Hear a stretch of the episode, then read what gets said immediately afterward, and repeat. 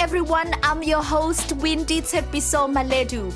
As we head up to the holidays and wrap up the year, I personally would like to thank each and every one of you for listening to Spark Leadership Podcast. I hope that you found these last two seasons insightful, inspiring, and empowering in your career path as I have. Spark Leadership will be returning with a brand new season and new host in 2023 after a winter break.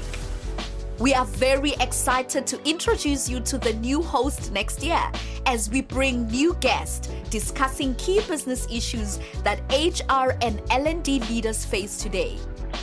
It's been my greatest pleasure and privilege to have been your host this year and to share thought provoking, insightful conversations with coaching thought leaders, authors, and business pioneers. Let's continue to cultivate the knowledge we learn. As the African proverb says, knowledge is like a garden. If it's not cultivated, it cannot be harvested.